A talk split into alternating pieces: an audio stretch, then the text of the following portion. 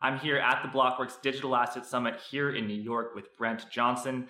Brent and I were just on a panel with Adam Back and Teddy Valley talking about the future of Bitcoin and the dollar. It is a digital asset summit, so the panel was mostly focused on Bitcoin, but Brent has been absolutely nailing it on the dollar, showing extreme strength against the euro, the yen, pretty much every currency under the sun. So I wanted to get some time, just me and Brent, to talk pure macro. Here is the conversation I had with Brent Johnson. Brent, great to talk to you. Happy to be here. Uh, so for we just got off the panel uh, talking all about Bitcoin and Bitcoin versus dollar, who's going to win. In this conversation, I got you, uh, you know, off stage. I just want to ask you, uh, purely on the on the fiat side, on the macro side. Uh, so Brent, the dollar, which uh, you've been very bullish on for for sort of structural reasons, has been on a tear this year. Uh, could you elaborate on why you think the dollar has been so strong, uh, particularly against like the euro and the, and the yen? Yeah, I mean, essentially it comes down to supply and demand. Um, I know a lot of people have been expecting the dollar to fall based on all the new supply that's been issued by the Fed over the last few years. But what, what needs to be remembered is that fiat currencies trade relative to each other. And despite the massive increase in supply uh, by the Fed, they're printing, quote unquote, for the whole world, because the whole world uses the dollar. Whereas when the E C B prints, they're mainly printing for Europe. When Japan prints, they're mainly printing for Japan. And when you look at the amount that the Fed has issued compared to the global monetary base, and you measure that against what Japan has printed versus the Japanese monetary base and the Europe and the European Central Bank monetary base, um, the Fed is behind behind those two. And mm-hmm. those two currencies are continuing to do it. Um, you know, the Fed has been aggressively raising rates. Um, the E C B has now started to raise rates, but they're behind the Fed. Japan has not raised rates. And so you've seen a massive move um, in these two currencies. Um, for major currencies to move, the amount that the euro has moved this year is a big deal. To move the amount that the yen has moved this year is it's literally unheard of. Yeah, a twenty percent move in the second or third biggest currency in the world is, without literal intervention making it happen, um, it, it's really unheard of. And so I actually think it is by design. And yeah. I, I think the Fed agreed to it. I think the Bank of Japan said we're doing it and got the Fed's blessing. And so I think otherwise there would have been some comments out of official official circles. Mm-hmm. Um, and they would have been labeled a currency manipulator or, so, yeah. or something to that effect. Um, and to be honest, I don't think this is going to change. Um, Japan can't really change. They don't have the option to change. And, and I would bring it back to the arguments that a lot of people make on the dollar. I think that in many ways, people make accurate analysis on the dollar. The problem is, is they don't do the same accurate analysis on all these other currencies, mm-hmm. right? And all the issues um, that people put forth for the eventual demise of the dollar, which I agree will eventually happen, are already happening today in both Europe and Japan. And you're seeing it uh, in the in the price of the of the euro and the yen. Mm. And so there's money printing, there's uh, quantitative easing, which is uh, the central bank prints money, then buys assets from normally commercial banks. And so the, the Fed did a lot of quantitative easing in twenty twenty, twenty twenty-one, and now it's quantitative tightening so that the money supply uh, reserves is actually going down. So that's the sort of quantity of money or the composition of money. There's also the price level of money. As you said, sure. uh, E C B and the Bank of Japan have been very slow to raise interest rates, particularly the Bank of Japan, extremely slow. Uh, while the Federal Reserve is sort of ahead of the curve, you know, it was really, it was behind, but it was less behind than sure. Europe and Japan. Um, I think that is That's that's the reason, you know, when people say, why do currencies move? There's so many different factors. Sure. But the reason, one of the reasons that they move, and it's the reason that I can ease, most easily wrap my head around, is interest rate differentials. When, you know, if the Federal Reserve is, is yielding uh, four percent and the European Central Bank is yielding one percent, money is going to flow into the dollar. So how big a factor do you think that interest rate differential has been? Oh, it's been huge. No question about it. Again, there, there's an automatic bid for the dollar just because of all the global debt that's issued in dollars, the trade that takes place in dollars. So there's a natural bid for the dollar. But when interest rates uh, differentials favor the U S, it just adds a, an additional layer of uh, of, uh, of um, demand. Mm-hmm. And so no question that that has played a role. You saw um, the dollar made a big move in the first six months. Um, in July, the E C B finally raised rates for the first time in ten years. And the dollar pulled back a little bit, and then it got stronger again, and then they raised, E C B raised rates again last week. Um, mm-hmm. And so the dollar pulled back a little bit. But now, you know, today, the, the dollar's up again. So um, you can see those interest rate differentials playing a role. Um, And, and I think this would be a natural time for the dollar to pull back. Mm-hmm. I mean, it's it's had a heck of a run. You know, if it went, for, if it got up to one ten, if it went back to one oh five, one oh four, one oh three, that, that wouldn't shock me at all. Um, what, what I kind of find humorous is every day that it does tick down, people are like, see, that was it. See, that was it. See, that was it. But, you know, until something fundamentally changes with the design of the monetary system, this underlying bid for the dollar is always going to exist. So if the Fed came back, if they started lowering rates, went back to Q E, went to easy monetary policy, while Japan or E C B or whoever it is starts to do relatively tighter monetary mm-hmm. policy, the dollar could go back to ninety, to ninety-five. But I think if that happens a year or two years from now, we're right back to where we are now, just the same way that after COVID, you know, before COVID or during at the initial stages of COVID, the dollar went to one oh one. They came out, the Fed did Q E, easy monetary policy, it went to ninety. And everybody said that was it. Well, here we are. twenty percent higher. It wasn't it, right? Because nothing fundamentally changed with the design of the system. And I guess that that's really the, the basis of my whole argument is until they change the design of the system, this uh, this underlying bid for the dollar is going to exist, despite all the arguments to the contrary. Mm. How high do you think short-term interest rates will have to go before central banks, let's say the Federal Reserve in this case, will be satisfied that Uh, it will be enough to tame inflation? You know, at first the number was one point five, then it was two, then two point five, and three. Now it's four point three percent is what's yeah. priced into, I think, April uh, Fed funds futures for twenty twenty-three. Yeah. So, I mean, when does this madness end? Well, I'm going to give you an answer. The, the only thing I don't like about the answer is everybody tends to agree with this answer. Yeah, yeah, yeah. And so I always hate having the same answer as everybody else because it yeah. scares me because everybody's usually wrong then. But, you know, I think that they raise until something breaks. Yeah. Um, part of the reason I think... Uh, You know, to a certain extent, the Fed is embarrassed. Um, they got it wrong. Um, they thought that uh, inflation was lower than it was, and they really cannot afford to be wrong again, right? So if they were to stop hiking now, or God forbid, even cut rates, mm-hmm. and for whatever reason, you know, whether you believe it can happen or not, but for whatever reason, inflation ticks higher, then they would really be crucified. So they really can't afford to stop now, especially after they've, you know, said over and over and over again, inflation's our number one goal. So my guess is they'll keep hiking until they crush demand. That will have an effect on um, inflation. I don't know it'll, if it'll work to the same extent that they think it will work because um, I think some of the inflation, actually I think a lot of the inflation is supply driven as opposed to just demand driven. Um, but that's what I expect to happen. I expect them to keep hiking. Um, you know, they even came out and said, you know, After after the, the, the July raise, and you know it was perceived as somewhat dovish, and equity ri- and risk assets rallied, and then they came out and they said, you know, you know, we don't necessarily think the market's reacting the way it should. Mm-hmm. Yeah. um, and Kashkari and a couple others came out and said um, that we're going to have to, uh, you know, demand's going to have to fall, and we have the tools to do it. So I think it would be very hard to think that they are now just going to pivot out of the blue. They will pivot eventually, but they'll pivot when asset prices are a lot lower and they have to pivot. Um, I always say the Fed is a reactionary agency. They're not a proactive agency. Mm-hmm. They're always behind the curve, in my opinion. Yeah. And you know, when markets crash and they have to come in and save it, then they'll pivot. Yeah, yeah. So Brent, that is short-term interest rates, which are largely controlled by the Federal Reserve. What about longer-term interest rates like the ten-year Treasury note, the thirty-year Treasury note? I know a lot of the reason why the dollar has been strong, uh, despite the fact that the dollar persists, excuse me, that the U S uh, persistently runs a trade deficit, is that, let's say, you know, China exports uh, a lot and has a lot of dollars, and then they buy treasuries with that.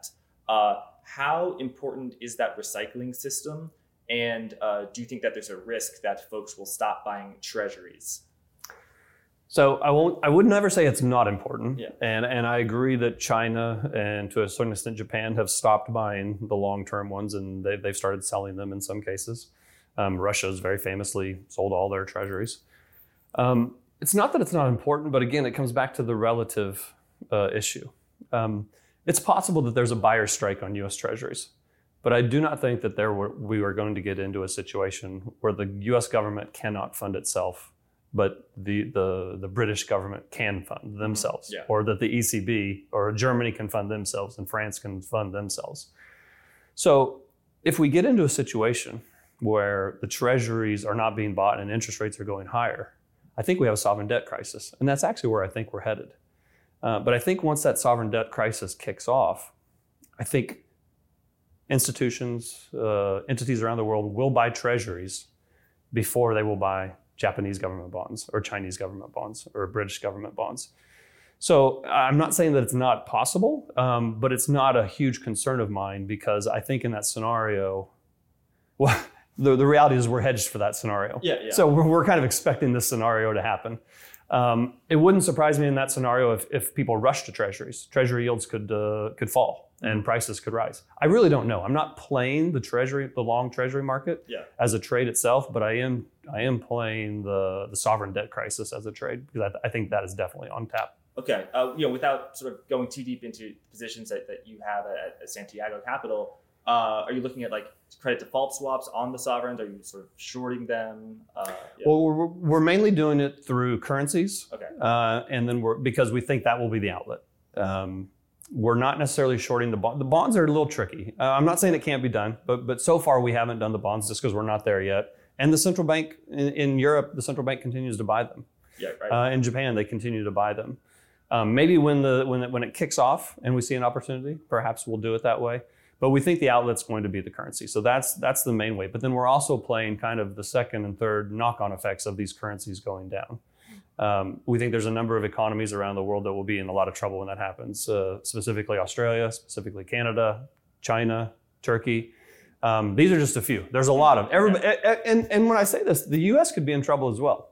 Just but we just trouble. just less trouble. And so we think that on a relative basis, global capital will flow to the U S and the U S dollar versus the rest of the world. And I know people have heard me say this before, and they'll say, you know, you've been saying this forever. Well, the truth is it's been true forever. If you look at the U S stock market versus the rest of the world over the last three years, the U S has outperformed. If you look at the U S dollar versus other currencies over the last three years, the dollar's outperformed. Um, dollar assets in U S markets have outperformed the rest of the world for three or four years now. Um, global capital has flowed to the United States for the last three or four years now. I think that that will continue.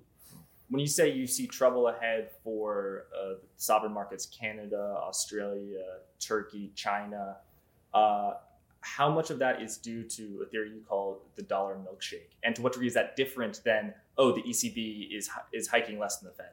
Yeah, well, it's all really related. And I think that's the important thing to understand, especially with macro. Like uh, if you're analyzing Tesla versus Coca-Cola, maybe they're not interconnected. Yeah. But when you're analyzing Japan and Europe and the United States and China, they're all interconnected because they are, they're, they're all kind of relative to each other. Um, the dollar milkshake theory is basically my thesis that the dollar will go higher because we will enter the sovereign debt crisis. And as a result, you know, they'll have all these knock-on effects around the world. Other currencies will get printed to a greater degree than the U S dollar, which creates a knock-on effect where the dollar goes higher and these other currencies go lower. Um, as that happens, we think that China becomes in a lot of trouble. We think uh, they will probably have to weaken the yuan. We think the Hong Kong dollar peg will break. When that happens, we think Chinese growth will fall significantly. China buys a lot of commodities from both Australia and Canada. Um, if, Can- if Canadian revenue starts to go down because China's no longer buying all these commodities, that hurts Canada and Australia. If interest rates start to rise because we have this sovereign debt crisis or because central banks have to raise rates to fight inflation, that hurts the real estate markets in Canada and Australia. And so, you know, this is this is what, and, and as the dollar goes higher, it puts pressure on everybody. Mm-hmm. And so this is what I mean. It's, it's all kind of related. There's a number of different ways to play this. Uh, but it is all related. And so, uh, you know, the dollar milkshake theory is really more than anything. It's not just the dollar going higher. It's really a framework for how I see a sovereign debt crisis playing out. And I, I, it's not that I think that the United States is immune to that crisis. I think we will get hit, but I just think we will get hit last. We will be the last domino to fall, so to speak. Mm-hmm.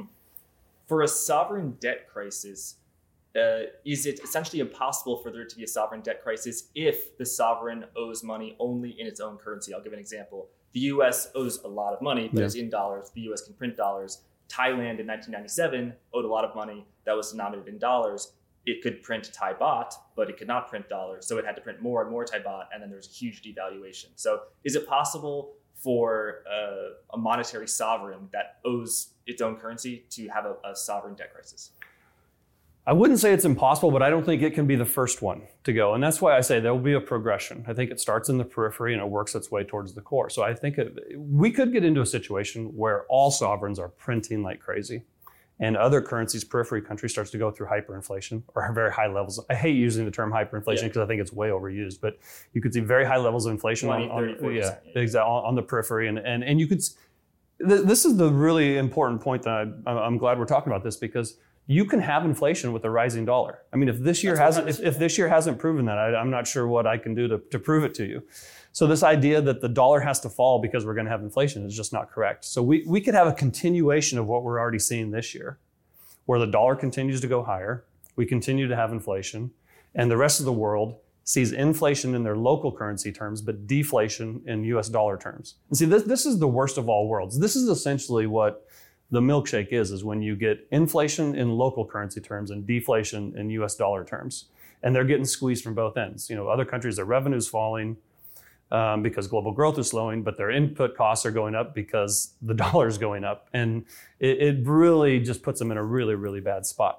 Right. The other thing I would say is, it's possible we go into deflation too. You know, I, I, I've often get, gotten labeled a deflationist because typically when the dollar goes higher, that does create deflation. Um, I really don't care whether we have inflation or deflation. Uh, I, I don't really care how I'm labeled. Well, what, what I do think is we're going to have a, a crisis. I, I don't think there's any way out of the crisis. I think that uh, the dice has already been thrown, right? It's just a matter of how they land and at what time they stop. Um, but whether it's an inflation or a deflation, um, w- or w- whether I get labeled with an inflation or a deflation um, brush, it doesn't really matter. The, the point is, is that fiat currencies are losing value. But the difference is that when, when the Australian dollar goes up versus the South African rand, it's not necessarily that big of a deal. Right. But when the U S dollar goes up versus the Australian dollar, or when the U S dollar goes up versus the yen or the yuan, that's a big deal because everything's priced in dollars. So if the denominator is rising, prices tend to fall. Now, they don't have to right. fall, but they tend to fall. And so you can get into a defl- even though we're in an inflationary environment, we can have bouts or, or short-term deflationary shocks to the system. And so, I, again, I, I'm kind of prepared for either inflation or deflation. I think we're probably going to have a little bit of both. Um, but ultimately, I think we, the, this ends up in a currency crisis. Yeah, so the Australian Australian mining company spends Australian dollars to produce copper. That copper is sold in dollars. Right. So the dollar getting stronger against uh, the Australian dollar would be quite... That actually, that wouldn't that be good? That, that that would actually help the, them, but if the, the problem becomes if the, if they're no longer able to sell the copper because China no longer buys it because yeah. China's in a recession. Mm-hmm. Yeah. Right, right, okay. Right, right. So, so uh, vanilla, a typical sort of uh, sovereign crisis, uh, what's it, uh, Thailand, nineteen ninety-seven, Argentina, where there's a bunch of debt that's not denominated in a uh, your own currency, and you have a huge deficit, all types of deficits. That's pretty easy for me to wrap my head around about why that's a recipe for, for disaster. But explain to me why you think the Chinese yuan will uh, encounter trouble. Interestingly, Chinese yuan, I believe, not in the U S dollar index, D X Y, uh, which is what you were referring to when you said it went to one ten and eighty-eight. Um, uh, because, you know, there are a lot of folks who say the yen is, excuse me, the yuan, Chinese yuan, uh, also called the uh, renminbi, R M B, is very undervalued because it has such a huge trade surplus and it has these, you know, ample, you know, trillions of dollars of F X reserves. So what's your outlook on there? And then I also have seen some uh, uh, folks talk about how the Chinese uh, F X reserves are actually shrinking. Yeah, so I do not believe that the yuan is undervalued. I think it's dramatically overvalued. I think if it was allowed to fro- float freely, it, it would it would decrease in value uh, a great deal. Um, I think t- to a certain extent, Um, the, the, the yuan is a managed currency. It's not totally pegged anymore, but it is still managed. There's a currency board that makes sure it stays within a band.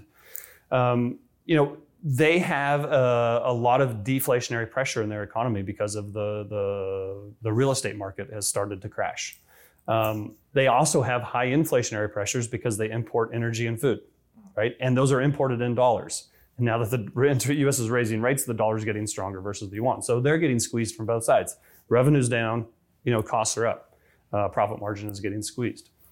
Um, I, I, in that scenario, I, I don't see how the yuan is, is undervalued. Um, I think to counteract the deflationary pressures that they're feeling in the real estate market, I think they will eventually have to write off those bad debts and let the currency float and not let that be the release valve. When that happens, the reason they would devalue their currency is to pull inflationary pressures into China to counteract the deflationary pressure of the real estate market. So if they're pulling inflation in, they're sending deflationary deflation out. So they would be trying to export their deflation of their real estate market to the rest of the world. Mm-hmm. If that happens, then the dollar gaps up, and then that puts pressure on the rest of the world. So this is what I'm saying. We could, we're in an inflationary environment, but there's a number of factors out there that could lead us to have a very deflationary spike. You know, and maybe it only lasts a week, maybe it lasts a couple months, but I, I don't believe that just because we're in a highly inflationary environment, you can totally write off the, the, the possibility of a deflationary spike. Yeah, and certainly um, the you know, U S is extremely well supplied as a huge supplier of uh, food and energy, uh, unlike Europe, unlike China, unlike right. Japan.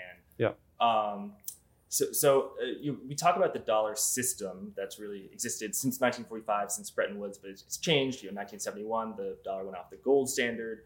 Uh, the Eurodollar system, off- offshore dollar system became a lot bigger. Volcker raised interest rates to an extreme level to, to tame inflation. And then we'll see, we still call it the dollar, but then after two thousand eight, two thousand nine, you know, the, the really the plumbing of the system changed. The, the Federal Reserve, uh, you know, the, the, the liabilities that they have in circulation is just huge. Um, uh, sort of what, what banks call, you know, money now used to be like pretty much exclusively treasuries, and the reserves were kind of these chips that they exchange back and forth when, you know, Uh, they wanted to do, do business, but now it's, you know, they have uh, over, I think over two trillion um, uh, reserves in the system. So the dollar, even though my point is, even though we call it the dollar system since nineteen forty-five, it's gone through so many different changes. What do you think is the next way that the dollar system will evolve? Um, you know, a lot of people talk about stable coins. I don't know if you're going there, but uh, yeah. What's the, how do you see it, it playing out? Well, ultimately what I think is going to happen is that this currency crisis that I've spoken about will cause some kind of an event where the system gets reset. Now, whether they write off sovereign debt in that environment, or whether they come up with a new currency system like a new Bretton Woods, I really don't know. I think something's going to be forced on, on the governments of the world. What, what I think will come next is some sort of uh, government-sponsored stablecoin, um, whether it's FedCoin or what do they call it, the Coin Now or something. I, you know, I know they yeah. they announced it a month ago. Mm-hmm, yeah. I don't remember the exact name, but I think uh, you know the, the genie's kind of out of the bottle uh, with the with the. Uh, you know, stable coins and with the Bitcoin and the rise of crypto. Um, I think that the governments of the world are going to adopt what was created in the private market and use it. I don't think we're going to go to a Bitcoin standard. I don't think Bitcoin is going to become money. Um, I think governments are going to kind of co-opt uh, that digital asset space for their own. Um, it doesn't mean that digital assets won't still exist and be a store of value or trade as a reserve asset in, in some form or another. Um, but I, I do think that we're going, uh, I, I expect us to continue to have a fiat system. Um, it would be the first time kind of in the history of the world, not totally, but yeah. to a certain extent that, that no government was overseeing the money, right? And it was just a total free market for money. Right. I think that's very highly unlikely. Um, I know kind of within the crypto world and within the, the, the digital asset space, DeFi is kind of a, an important thing. I actually think that the world, this is not what I want, but it's what I see. I think we're going towards a more centralized world rather than a decentralized world. I think power is being consolidated rather than given away. Um, and I think when we get into this uh, sovereign debt crisis, you're going to see even more power consolidated. And when that happens, I do not expect whoever wins that battle, mm-hmm. I don't expect them to cede power over the currency to somebody else, or certainly not a private market currency. Right. And so, so now I have an account at Bank of America. Bank of America has an account with the Fed. The move to a central bank digital cur- uh, currency would allow me to have uh, an account with the Fed. Do you think that the commercial banks sort of get cut off on the action? And, and what do you think? You know, the commercial bank system is, is extremely important when people talk about printing money.